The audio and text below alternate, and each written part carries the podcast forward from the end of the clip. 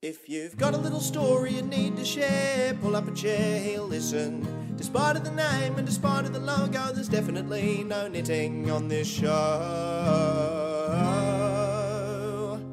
called Good Good Yarns. Okay, welcome to another episode of Good Yarns. My name is Shad Wicker. I'm a comedian who loves hearing and spinning a great story. And that's what this podcast is all about. Each episode we get in a new guest who's got a crazy, funny and just outrageous story of their life that they're happy to share. If you haven't already checked out the first two episodes, please do. The first ep with Chris Martin about a wild house party that he pretty much ruins. Or even the last episode that is absolutely mental from Taylor Edwards, and it is definitely not a tourism campaign for Borneo. In fact, if you are planning on going on a trip to Borneo when things open back up, do not listen to episode 2 of Good Yarns. But really appreciate all the feedback you guys have been giving us, the ratings and the reviews. Please keep them coming. And please get in touch as well, especially if you've got a story of your own or you just got some great feedback. All the details on how to get in touch are in the show notes. But I thought with all love would drop an extra episode. That and the fact that I've been bored out of my mind at some training for a new job at the moment. It's a call center job, so it is driving me absolutely insane. But thanks to Corona, I need the work.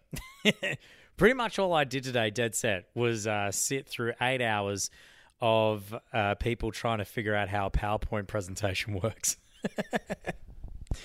I mean, in my years of experiencing PowerPoint presentations, both presenting them and having to watch them, if there's one thing that I've learned and one bit of advice I can give you, if you've got a YouTube video in one of your slides, get rid of it now, because 9 times out of 10, that bad boy is not going to work. Anyway, I thought I'd give you a little bonus episode because I've been liking the yarn so much. So this guest is he's a good friend of mine. I love doing gigs with him. I met him a few years ago. His name's Jacques Barrett. He's an Australian comic, bit of a road dog in Australian comedy. He does a lot of gigs around the country. Also does cruise ships as well, which I don't know if that's going to be part of the business model moving forward. Who knows if they're coming back? Although retirees do need to have to spend their money on something. If you want to hear more about Jacques, you can hear some of his stand-up. He's got an album out at the moment of his live show, Championi, which is on Spotify and iTunes. I think he only makes a couple of cents off every download, so please go and listen to his little special. But he told me a great story about his last gig at the Edinburgh Fringe Festival. Now, the Fringe isn't on this year because of the pandemic, so it's cool to hear a story about last year's festival. Jacques participates in a thing called the Free Fringe, which he gives us a few details about, which definitely plays the violin of struggling comedian, of which he's definitely not, by the way. But it is a story about how he unwittingly interrupted another comedian's show. But here you go, another good yarn for you by Jacques Barrett. Oh, mate, so this quick yarn, Edinburgh last year, Edinburgh Fringe Festival, all whole of August. It's fucking great. I had this venue called Sneaky Pete's, which is a really dope little venue. It fits about 50 people, which is perfect. I was part of the Free Fringe, so essentially people walk in and they'll see your show, and if they like it, even if they don't like it, you guilt them into putting money in your bucket on the way out. So you got to do the jokes, you bring the pain, you drop the heat, and then you sit with the stand with a bucket.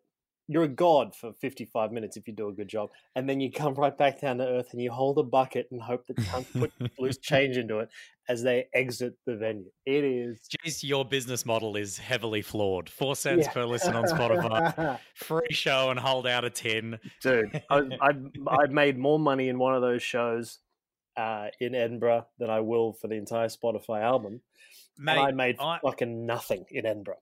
I remember you telling me that you made more doing the free shows at the Fringe than doing an actual booked show at the Fringe. Yeah, for sure. And I did Adelaide this year and did because I'm such a successful comedian, I basically gave away all the tickets to my show. Fuck yeah. And half the people turned up. So I had 20 people there, which is probably above average for a lot of comedians. That's a really, in Adelaide especially, that's a really solid turnout. I held the hat out at the end of the show and made more than any of the other nights. Yeah. Yeah, just by holding it. I really think the Free Fringe model, it's got legs in Australia.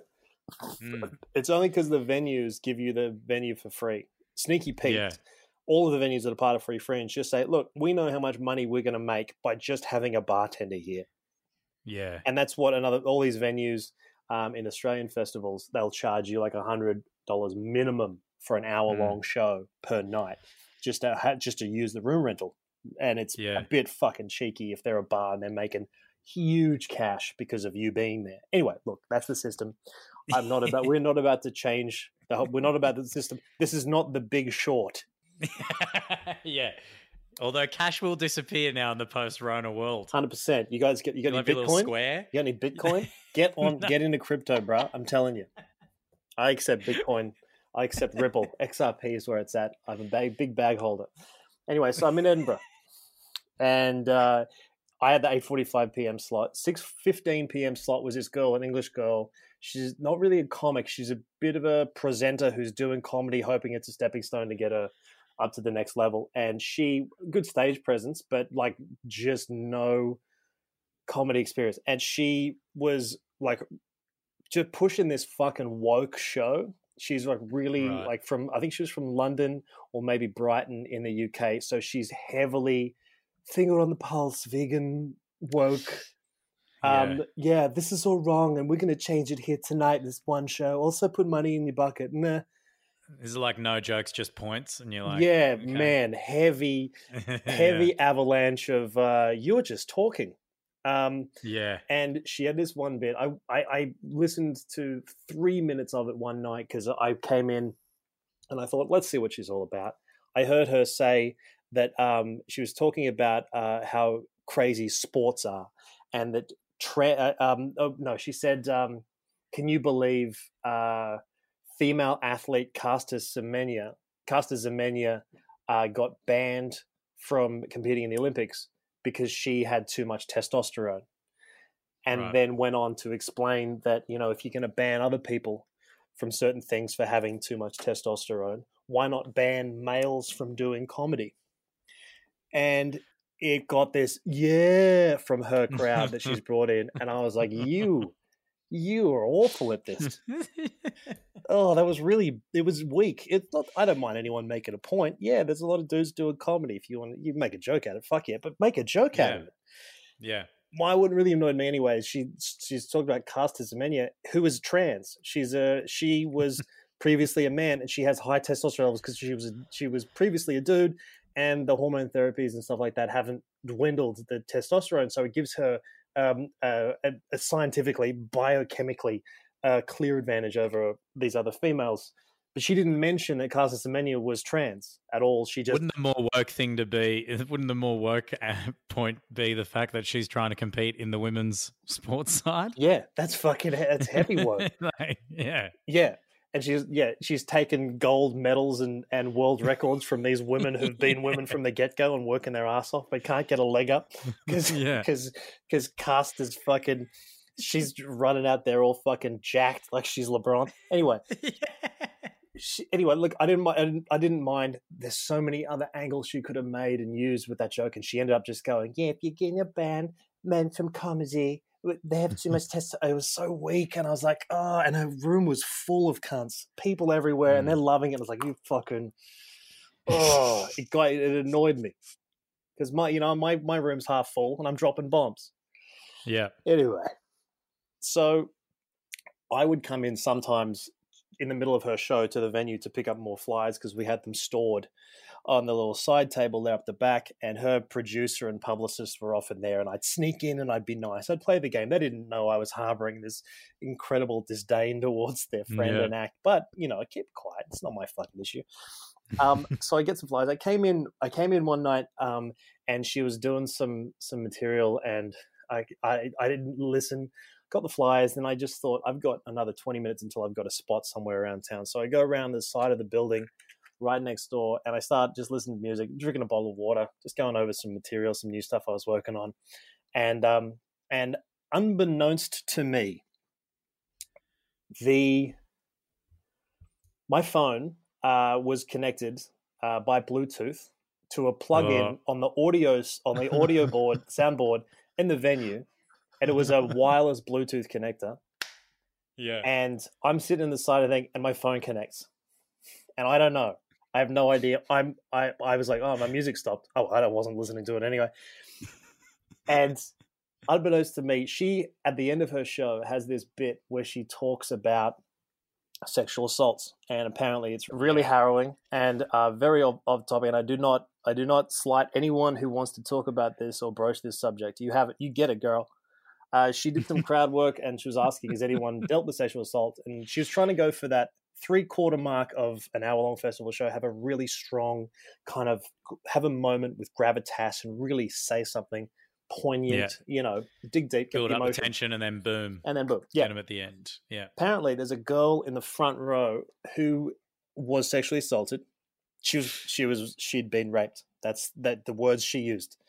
And she was kind of going through the ins and outs of it, not graphically, but just talking about who it was. And the crowd apparently was tense. And even the best comics in a situation as this tense probably wouldn't be able to bring this back from the brink. And she's not experienced enough to do so.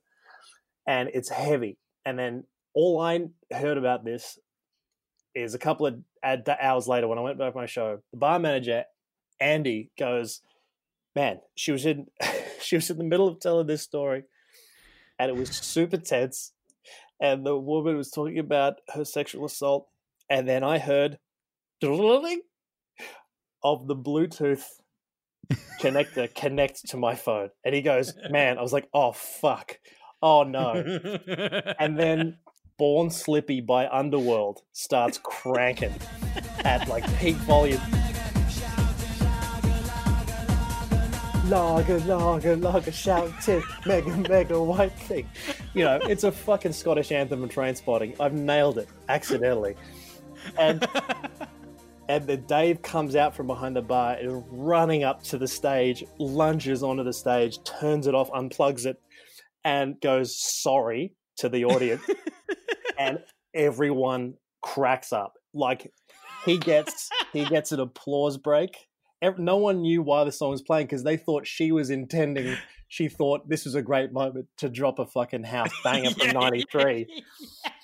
And Dave gets the applause of the night. I don't think, he said, I saw a show every night for the whole of the Fringe, and I don't think she got a laugh as big as I did. And I was like, you're a fucking legend. He got me so smashed on tequila that night just to say thank you.